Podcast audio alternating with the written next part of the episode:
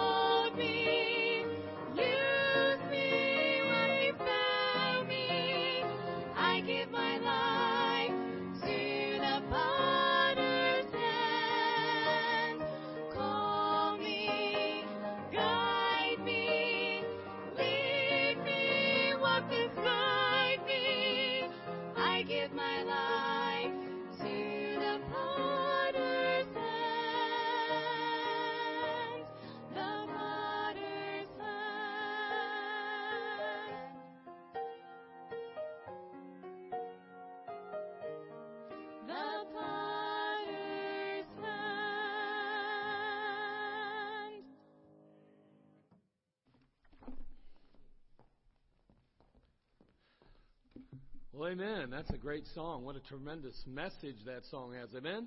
That's good. Well, listen, I don't want you to fall asleep here. Got to wake you up. I feel like we're almost uh, kind of at a, a low point. I think in one sense it might be good, but I almost feel like we ought to go to an altar call about now. Those are some good songs. I mean, between what was going on there during the altar, uh, during the uh, offering, and then that song, man, I'll tell you what, just the messages in those two songs alone, I think it'd bring us right down to the altars and cause us to turn our hearts back to Him even more than ever. Well, tonight we're going to have, I've asked Brother Kavanaugh to speak for us tonight. I uh, want to, um, I think it's important that some of our young men get the opportunity, at least our staff for sure, get the opportunity to preach from time to time. And I think it's important because they're not going to be here forever.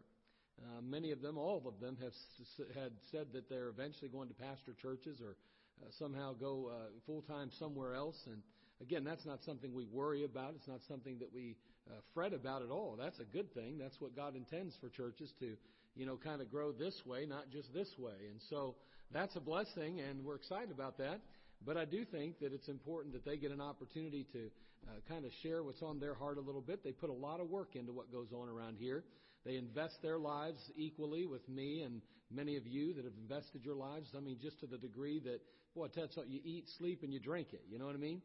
And uh, boy, I tell you what, um, I think it's important that they have an opportunity to share what God puts on their heart as well. And I'll be honest with you, I believe we can learn from these young men. I mean, I believe that we can grow and we can be, uh, uh, we can glean from them. And I'm excited because Brother Kavanaugh, of course, has proven himself to be faithful through the years, and obviously he's a good preacher too. And uh, when I go away and uh, people preach, you know, whether it's uh, one of these guys, they all say, Boy, preacher, that was a really good message the other day. And you know what? I'm glad to hear it. I'm thrilled to hear that. I hope every single person that walks out the door, Community Baptist Temple, that pastors a church, preaches better than me, teaches better than me, and has a bigger ministry than I've ever, ever had. That's really what I want. I'd love that. I'd be extremely pleased with that. And so I'm okay with that. This isn't a competition. Like we say all the time, we're on the same team, amen? And we just want to see the world reach with the gospel of Jesus Christ. Well, Brother Kavanaugh's going to come, and uh, you open your ears, your heart, and let the Lord speak to you tonight. I know I will. Thank you. All right. I certainly am thankful for the opportunity to speak. And uh, as Pastor said, I, I, I love to preach. Um, I love the opportunity to share God's Word. Um, it's an awe inspiring opportunity. It's not something that I, I take lightly. I, uh, my wife accuses me of shaking a lot. I don't know if I drink too much caffeine or what. Um, but uh, I, I find myself shaking behind the pulpit. And um, it is a, a great privilege to do this. If you would to this evening, this evening turn to Ecclesiastes chapter 10 and um, look at a, a, single verse here in Ecclesiastes. And uh, this little different style, I guess, than what I'm typically used to or uh, presenting. Uh, but I want to just teach a little bit at the front end and then uh, preach a little bit at the end. And uh, and so we're going to look at this one verse here and uh, and then examine it a little bit and then draw some application. this evening I want to preach a message that I've entitled entitled "Peculiar Parallels and power and a powerful prescription." Peculiar parallels and a powerful prescription. Before we even read the Word of God this evening, uh, would you go ahead and bow your heads in prayer with me tonight? Father, Lord, we do thank you for this evening. Uh, Lord, we thank you for the privilege that we have to gather in this building that we call church. Lord, we know that that's the people, that's us. And we've gathered here tonight as the body of Christ because we want to hear from you. Lord, I pray that you would help me to remove my flesh from this process. Lord, I ask that the Holy Spirit of God would have full control of my mind and my lips. And as I speak tonight, Lord, may you work through me. Lord, I pray that uh, this message would be an encouragement and exhortation to the body of Christ, Lord, and that we would walk out of this building tonight desiring to walk closer to you uh, and desiring to do more for the kingdom of God. Uh, Lord, we do pray uh, that you would uh, bless this time. May you, honor, may you be honored and glorified in all that's said and done. In Jesus' name we ask it. Amen. Ecclesiastes chapter 10, and uh, we're all familiar, I think, with the Ecclesiastes being a book uh, written by Solomon, and it contains much wisdom. Uh, a lot of lessons learned the hard way in the book of Ecclesiastes. And, uh, and so, uh, Ecclesiastes chapter 10, verse 1, uh, there are some powerful, power, or peculiar parallels drawn in, Ecclesiastes chapter 10, verse 1. Uh, would you do me a favor? Would you go ahead and read this with me? We'll read it together as a group. And it's just one verse. Ecclesiastes chapter 10 and verse number 1. Ready? Begin. Dead flies cause the ointment of the apothecary to send forth a stinking savor. So doth a little folly him that is in reputation for wisdom and honor. Dead flies of the of uh, dead flies cause the ointment of the apothecary to send forth a stinking savor. So doth a little folly him that is in reputation for wisdom and honor. A very peculiar verse, and uh, peculiar parallels that are drawn in this verse. And uh, do we have a, a, a PowerPoint up there? Is that working? All right, there we go. All right, and um, I, I just want to uh, show some of these things. If we could dim this, maybe some of these backlights. Could you do that for me, guys? Dim some of these backlights here. It's kind of hard to read, and uh, I want everyone to be able to see that all the way in the dark. We can turn these floodlights on, just leave these back off. But um, peculiar parallels and powerful prescriptions. Uh, the the word of God here uh, it, it, it draws our attention. It said, "Dead flies cause the ointment of the apothecary to send forth a stinking savor. There we go. All right. And, um, and so the first uh, parallel that's drawn um, is ointment. And, uh, and I want to examine, I want to examine this ointment a little bit as we draw these parallels, okay? And so we see ointment. Um, ointment has a very specific purpose, okay? It's important for us to understand ointment has a very specific purpose.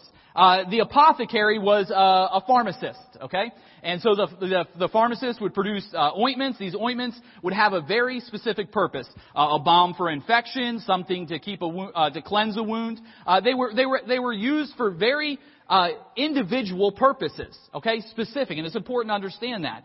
Some ointments were used for anointing dead bodies, and some were used to cure illnesses. All right, and so ointments, very specific purpose. Ointments must be kept clean to be effective. Uh, if, a, if an ointment became contaminated, uh, it would be no good. Okay, and uh, and so it's important to understand that if a compound had been compromised, it would no longer do its intended purpose. So it has a, a, it must be kept clean in order to be effective. Ointment. Ointment will soon begin to stink if left uncovered. We see that in our verse here, that the dead flies, now they weren't dead when they got in there. Alright, but when those dead flies got into the ointment, they caused that ointment to stink. Alright, obviously at that point, uh, rendering it ineffective and no good. Alright, so it'll soon begin to stink when left uncovered. The peculiar parallel here is that it is very similar to a Christian's life. A Christian's life has a specific purpose.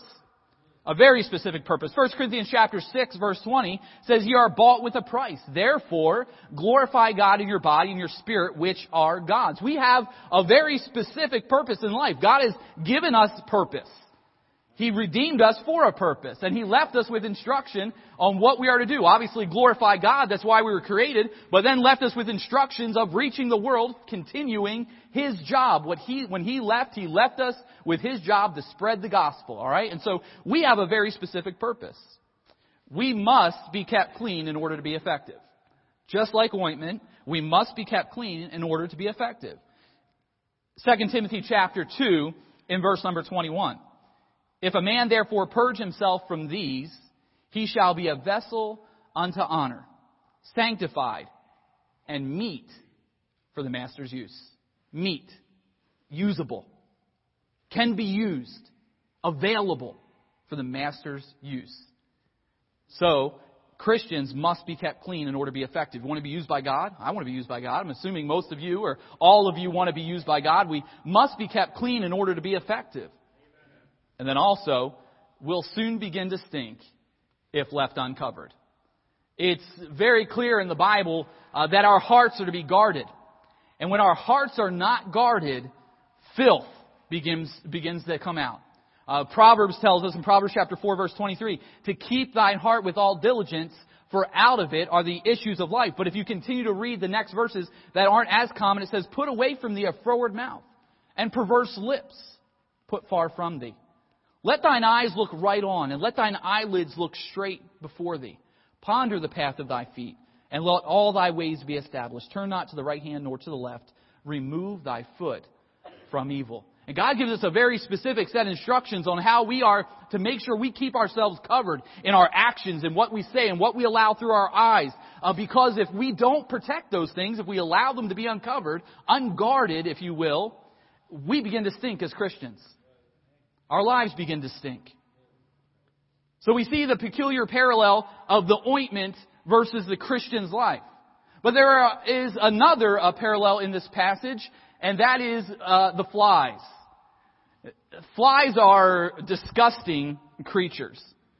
But allow me to draw some parallels uh, with the flies. First of all, the flies are majorly underestimated. Flies are majorly underestimated. I know they're considered an annoyance, but usually nothing more really than an annoyance. Uh, by the end of tonight, they will be considered more than an annoyance. I can guarantee that. But as of now, more than annoyance. Uh, never invited to the picnic, but they always show up. Okay? And, uh, and so they're, they're, but they're majorly underestimated. Uh, for the most part, we don't prepare for the flies when we go to the picnic. Uh, not all the time, okay? And, uh, and so majorly underestimated. Just a fly. It's just a fly. Tiny little insect. Flies only live a short life and have major reproduction. A lifespan of a fly is 28 days, maximum lifespan. If it's in my house, it's less than that. All right. Average lifespan in the Kavanaugh house, 2.5 minutes. All right. But uh, have you seen those salt shaker shotguns? You load them up with salt, rock salt, and you cock those things and you can shoot flies with them. It's a, it's a fly swatter gun. I need to get one of those. All right, and um, maybe shoot my kids every once in a while. Keep them in order too. I jest. Okay, maybe. Um, they only live a short life before they reproduce themselves, m- majorly reproduce themselves. 28 days. A female will lay anywhere from 150 to 500 eggs every three to four days of her life. Every four, three to four days of her life. I didn't do the math on that, but that's a lot of eggs. Flies only live a short life, and there's major reproduction. Flies compromise purity. Flies compromise purity. Um, I'm not sure if you're aware of this, but uh, flies don't have teeth. Uh, they don't eat the same way that you and I do. Oh, they eat. Don't get me wrong. But the way that they eat is they regurgitate digestive enzymes onto their food. And they allow, and then they swirl it around with their little beaky tongues, and then they slurp it back up like a milkshake. Alright? So the way that a fly eats is every time he lands on your food, and they do this, anytime they land on food, they are immediately throwing up on your food. Alright? And, uh, and making a little milkshake out of it, and drinking it back up. Okay? I would say that that is compromised purity. Now, if that's not enough, uh, let me elaborate a little bit more on how a fly functions.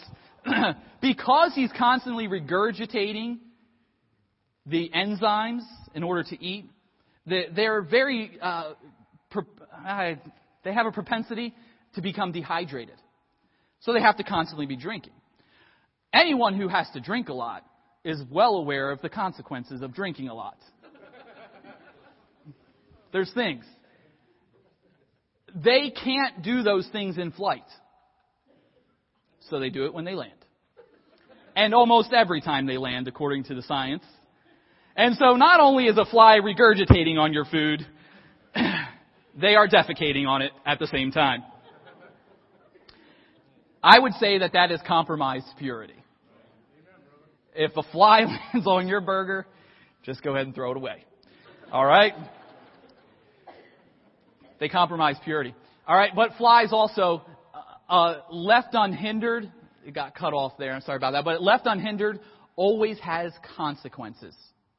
Flies left unhindered will always have consequences. You remember those 150 to 500 eggs in three to five days, three to four days? Imagine if you weren't killing the flies that were in your home. There would be some major, you would be infested. There would be an infestation of flies in your home.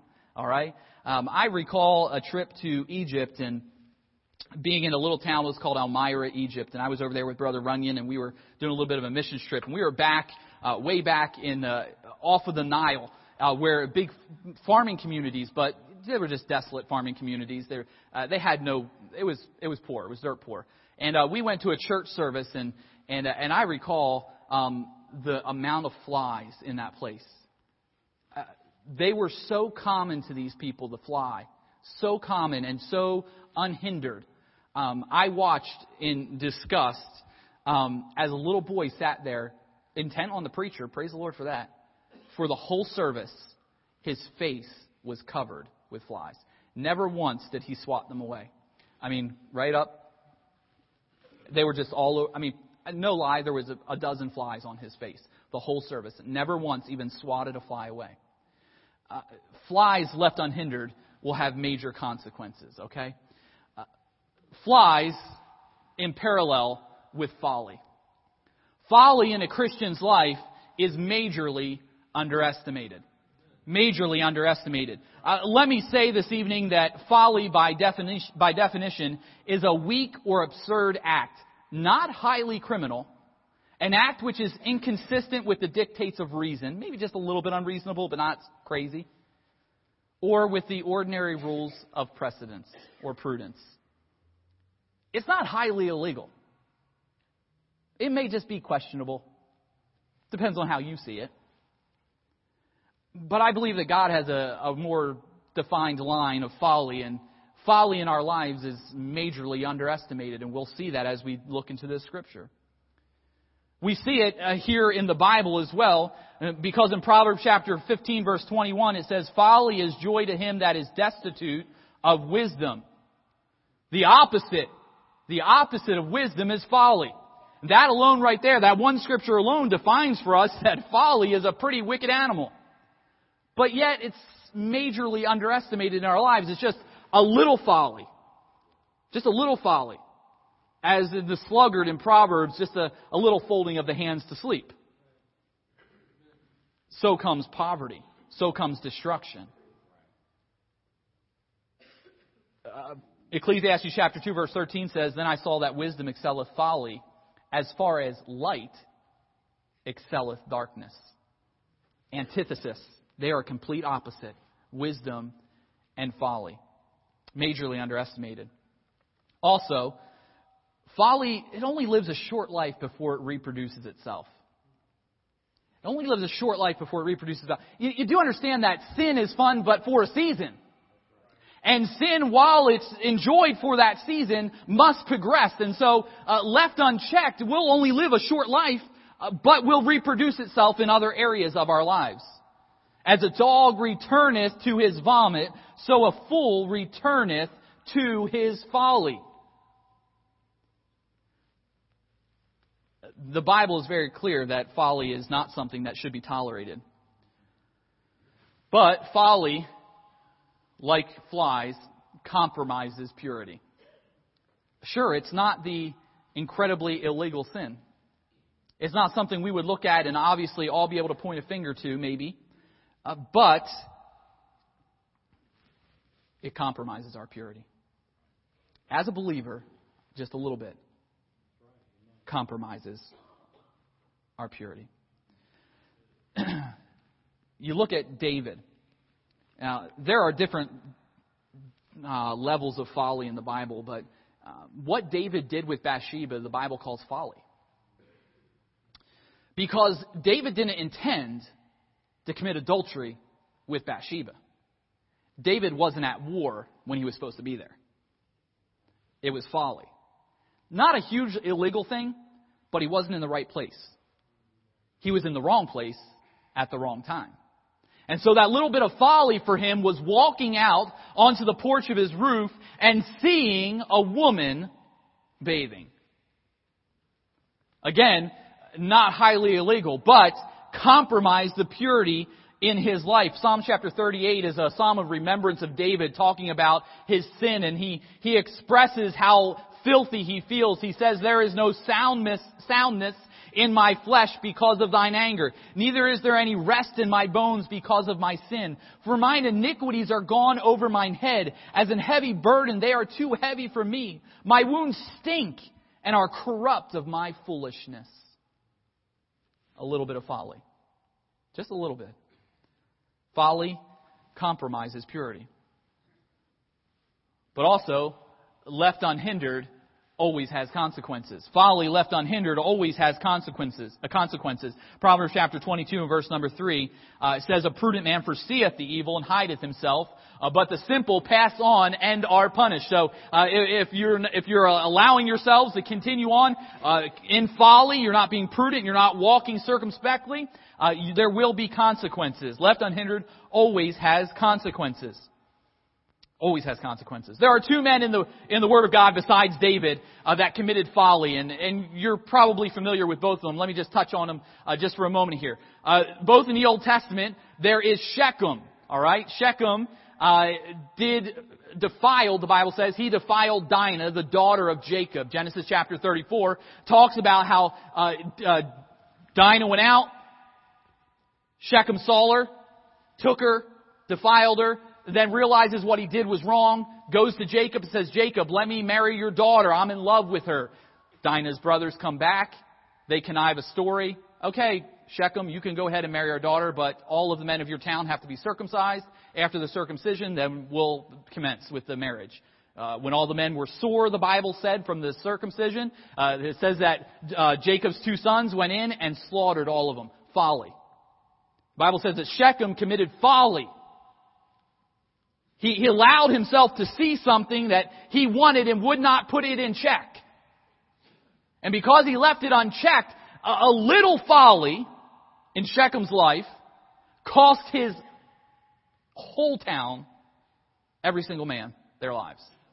There's one other man in the Old Testament that committed a little bit of folly, and it says that Achan committed folly. Joshua chapter 7 talks about the story of Achan, how he hid the, the goodly Babylonish garments and the pieces of silver and buried them under his tent. Uh, just small things, nothing great, but it was a little bit of folly that he brought into his home and he allowed it to stay there, thinking there would be no consequences, thinking he could outlive uh, God's uh, judgment or outlive uh, God's perception, and yet it cost the children of Israel a battle in which um, uh, several hundred men were killed, and then it cost his family, his entire family, their lives, stoned with stones, burnt with fire. I would say that the Bible is very clear that folly left unhindered always, uh, always has consequences. Always has consequences. I want to talk tonight, I want to present the message. There's the, the teaching part of it, if you will. And I, really quickly, I'm going to touch on just a couple things here. But I believe that there are some great follies left unhindered in Christianity today. Uh, follies that uh, we need to make sure that we have in check. And I'm just going to, again, I'm going to uh, get through what I think are some of these follies and I allow you to think of maybe any folly you have in your life or evaluate yourself for folly. And then we'll give the prescription from the heavenly apothecary on how to deal with folly.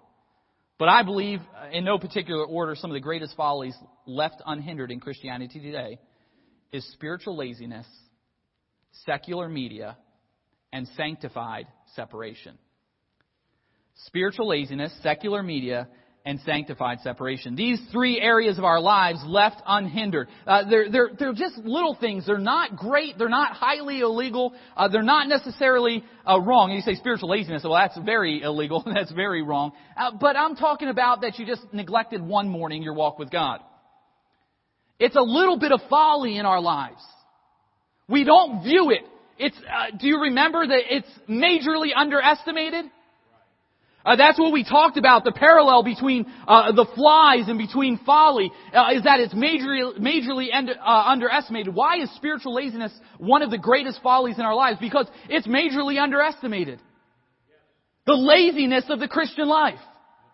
Where we can become inactive in service. Where we can feel justified in sitting back and enjoying our lives for our, our personal pleasure when we are given a purpose. When we have a greater and higher calling in our lives. It's majorly underestimated the laziness within our own lives. And let me tell you uh, that this message is not a message given uh, just for you because the message was given to me first. God must have known that I needed to hear it first.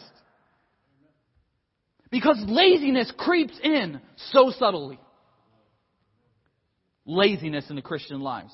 I'm not saying that you have no walk with God. I'm not saying that you don't attempt to walk with God. I'm just saying that there's areas of weakness. This area of weakness is not addressed as much as it should be. It is not corrected and dealt with the way that it would be if we understood how destructive it actually is.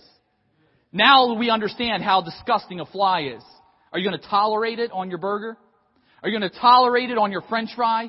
Are you going to pick it up after it's regurgitated uh, on your french fry? Are you going to pick it up after it's uh, done its business on your french fry and put it into your mouth? I, I sure hope not because you understand what it's actually done, how it's compromised the purity and how it's affected uh, that food.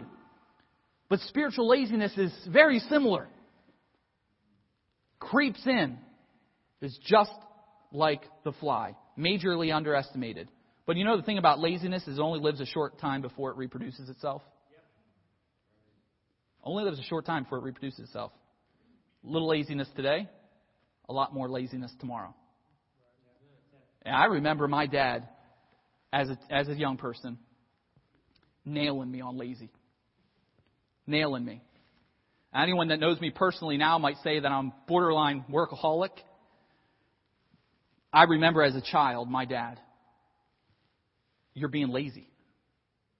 Those, those words, I remember them ringing in my ears. Son, don't be lazy. That's the lazy way to do that job. You're not going to do it this way. This is not the way we work. This is not the way we get things done. This is not going to be tolerated. I'm not going to allow this to happen. This is wrong. It's going to be corrected in your life. And I'll tell you right now that I hated every single time my dad called me lazy. I hated it. I did not want that reputation, but I knew I was guilty. And you know what? When God reached down and smacked me with this as I was studying and said, lazy, spiritual laziness. I did not want to hear it. But it's majorly underestimated. And it only lives a short time before, it reproduces itself. Go ahead. Get in the habit of tuning into live stream on Sunday nights because it's a little more convenient. Go ahead.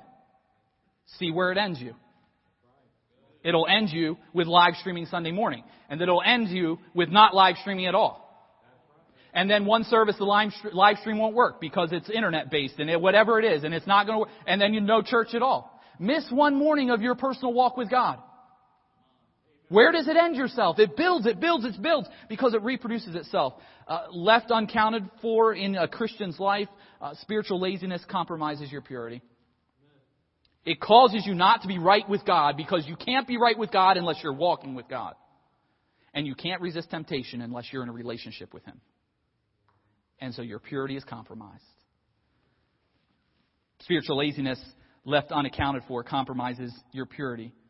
Spiritual laziness left uncorrected causes consequences. Lack of power, lack of effectiveness, lack of being used. No longer meet for the master's use. Spiritual laziness. I mean, how, how, how horrible is that phrase if it were to be said of a Christian? No longer meet for the master's use. You're no good to me, Steve. I can't use you anymore because I let some spiritual laziness creep into my life. Secular media. Secular media is majorly underestimated. Let me tell you right now. Again, we're not going to want to hear these things necessarily, but social media, the internet, TV, movies, television, uh, the YouTube and and SoundCloud and, and any other source of entertainment, uh, Hulu and Netflix and, uh, you know, whatever you're watching, whatever you're on, you look at all these sources of secular media, it is majorly underestimated in our life, the destructive nature of allowing the world to interject its, moral, its morality, its uh, humanistic viewpoints, its filth, its garbage, its destruction, right into our homes, into the palm of our hands, into the tablets, into the faces of our young people. As I sit in offices and I sit in public places and I walk through a grocery store and I see four-year-olds engrossed in television shows, they can't separate themselves from it uh, in their daily life. And and you say, well, you know, it's just a little bit. I just need, I just have a little bit of entertainment in my life life. It's just a little bit of these shows. It's a little bit of social media. It's a little bit of internet. Uh, but that's not how it works. It's majorly underestimated. I'm telling you tonight, folks, that it is, it's not our friend. It's not. You see, the thing about social media, internet, TV, movies, etc., go ahead and fill in the blank, it only needs a short time before it reproduces itself. Go ahead, start spending a little bit of time on YouTube and you'll be spending a little bit more. You'll get the recommended videos on the right hand side. Click one, now you're in the next and the next and the next and the next. And three hours and 37 minutes later, you've watched 14 videos about nothing. And, uh, you don't know what the point of that was, okay? And, uh, and so, uh, YouTube, that's personal experience speaking. Alright? Uh, I, I've learned a lot from YouTube. I'm thankful for it. I've, I've learned a lot from it. But I've wasted a lot of time on there too. Television, internet, social media. A little bit of social media. Yeah. Lives a short time in your life before it reproduces, reproduces, reproduces. I'm just going to check it here. I only check it when I'm waiting in a line that I would normally not be doing anything else. So I'm not really wasting time. And then before you know it, you're sitting at home uh, for an hour and a half every night uh, doing the the It's, I'm telling you. It's ridiculously underestimated and it only needs a little stronghold in your life before it reproduces itself in another area. Secular media. We have got to be careful. Left unaccounted for, it compromises purity every single time. Do you realize that 28% of social media users will be exposed to pornography without even trying? Almost 30% of social media users will be exposed to pornography without even trying. Tell me it's not dangerous. Tell me it's not going to suck people in.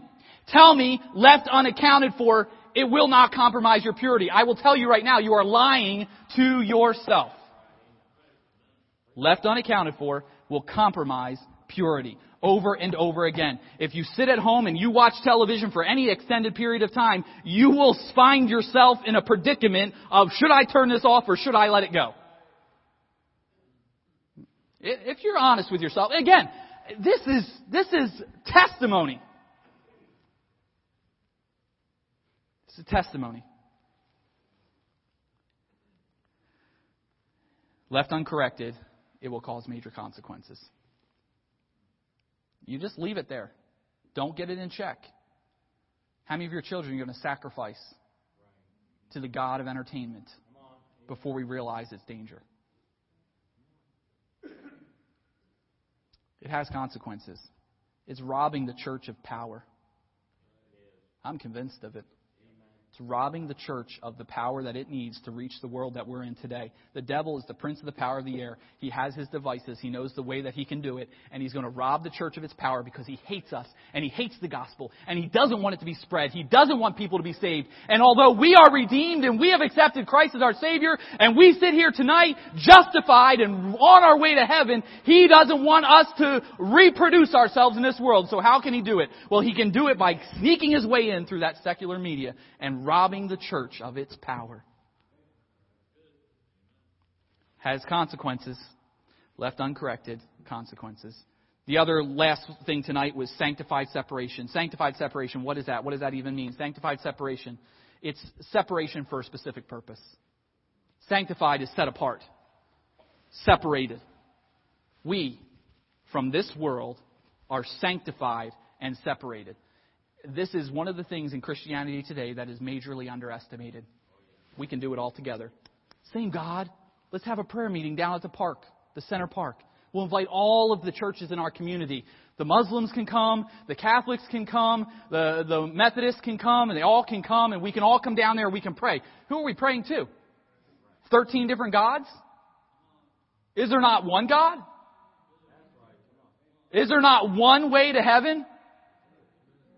Oh, yes, there is. Uh, but we feel like we can have personal friends who are Christians and be all right with it. We feel like Pastor was talking about the other day. It's so true. How can I have an unsaved friend? How can I allow them to influence? How can I invite that influence in my life? Oh, I know they say that they're Christians because everybody says that they're Christians.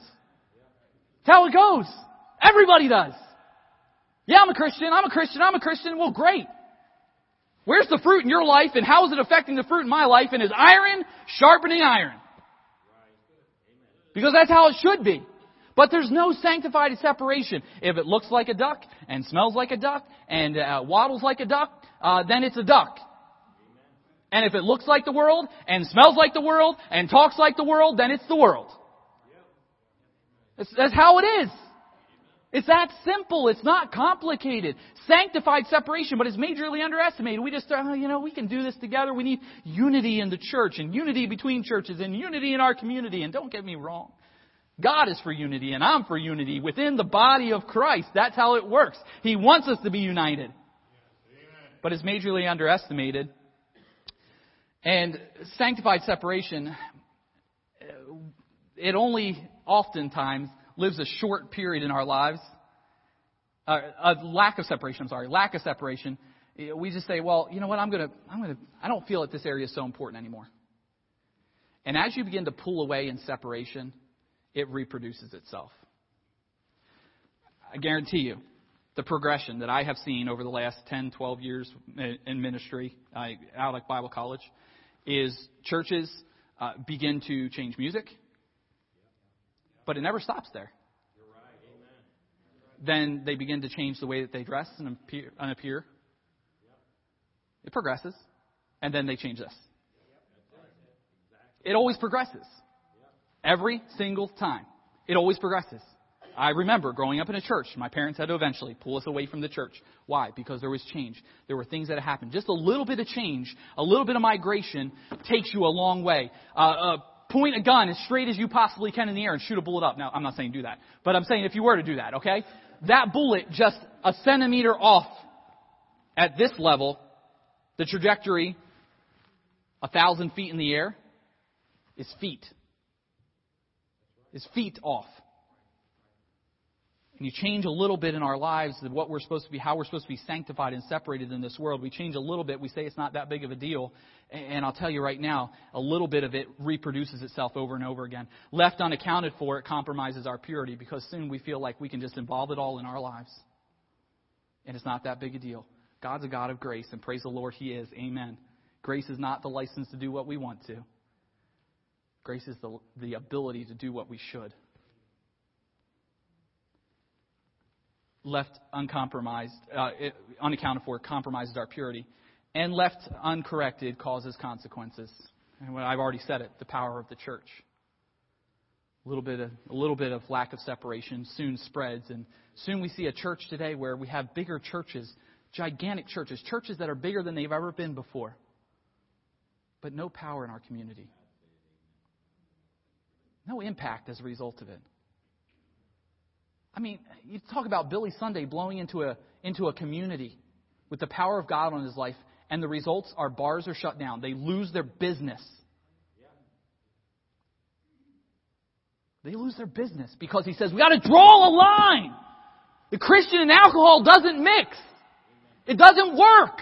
And so he draws the line and we see the effect where people say, okay, I'm on board with this. This is right. This is sanctified separation. I need it in my life. And there's an effect. The power of God working through these people. Left uncorrected causes consequences. All right? So we see those little those couple areas there that I bring up. There are many other areas. But while all of this is good information, I believe, and, and, and, a, and, a, biblical exhortation to make sure we don't have folly in our lives, uh, it is worthless without a prescription to avoid folly in our lives from our heavenly apothecary. We have a great physician, and he's got a cure, and he will help us to avoid folly in our lives. And I'm going to give it to you, and it's going to be super quick. Write them down. First of all, if we are going to avoid folly in our lives, you must live prudently. You must live prudently. What is prudence? Prudence is an adjective. It means to be cautious, circumspect, or practically wise. Practically wise. Prudence is the practical implementation of wisdom in our lives. Where we see things from God's point of view and we choose to apply them in our daily living. That is prudence. Circumspectly. Alright. Is that folly? Is this folly? Checking. Evaluating. It's, circumspectly is not walking through life eyes in front of you. circumspectly is checking your footing, checking your surrounding, checking above you, checking behind you. It's checking everything around you. Is there something here that could harm me? And it may just be a fly. Just a fly. I mean, isn't that how we hunt flies, by the way? At least that's how I, okay, I get the rat tail, I see the fly, I got the rat tail, I can't find the stinking fly swatter. Who can ever find a fly swatter when you need one? And so I got the rat tail, and, and I'm, where's that stinking fly at? Kaylin, did you see the fly? Lincoln, where's the fly? There's a, you know? That's how we, that's how we hunt the flies. And that's how the Christian life needs to be lived. If we want to avoid folly, we've got to walk circumspectly. Tearing it up. Is there anything around me, maybe a little fly that could hurt me? And so here's some practical wisdom to, to avoid folly. First thing, comprehend the dangers of folly. Got to understand it. Every prudent man dealeth with knowledge, but a fool layeth up all his folly. Got to understand that. We got to comprehend the dangers of folly. Just the little things. And maybe it's the follies that I mentioned tonight. Maybe it's social media. Maybe it's the internet. Maybe it's, uh, uh, you know, our, our worldly secular media. Maybe it's laziness in our Christian lives. Uh, it could be different for you. Again, I was just being transparent. Those areas are weaknesses for me. Maybe they're weaknesses for you as well. But do you have some of your own folly, maybe? Some things that you allow in. That's not highly illegal. Just a little folly. Something that's underestimated and compromising your power. Comprehend the dangers. Every prudent man dealeth with knowledge. So the prudent man, he learns, okay, there's something that's there's wrong here. There's something going on that's wrong. He learns. He deals with the knowledge.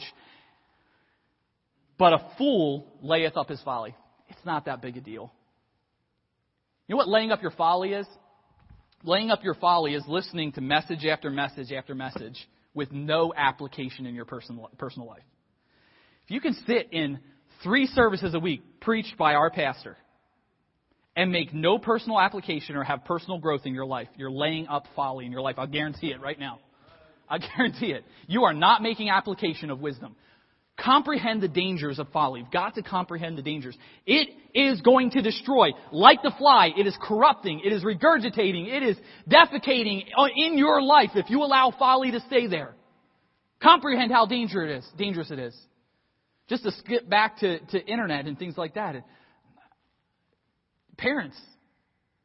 I've heard parents say, it's not that big a deal. Or I'm keeping an eye on it.